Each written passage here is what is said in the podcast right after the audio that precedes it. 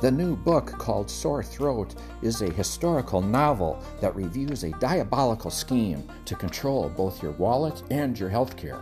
Some say it's not over yet.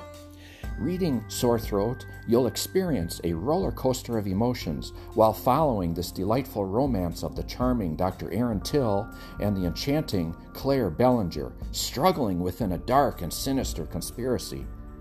Dr. Brian Ansu says, as both a medical neurologist and chiropractor, I found this book thrilling, blatant, and accurate, a must read.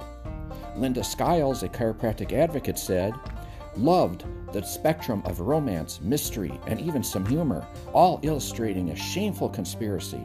I could not put it down.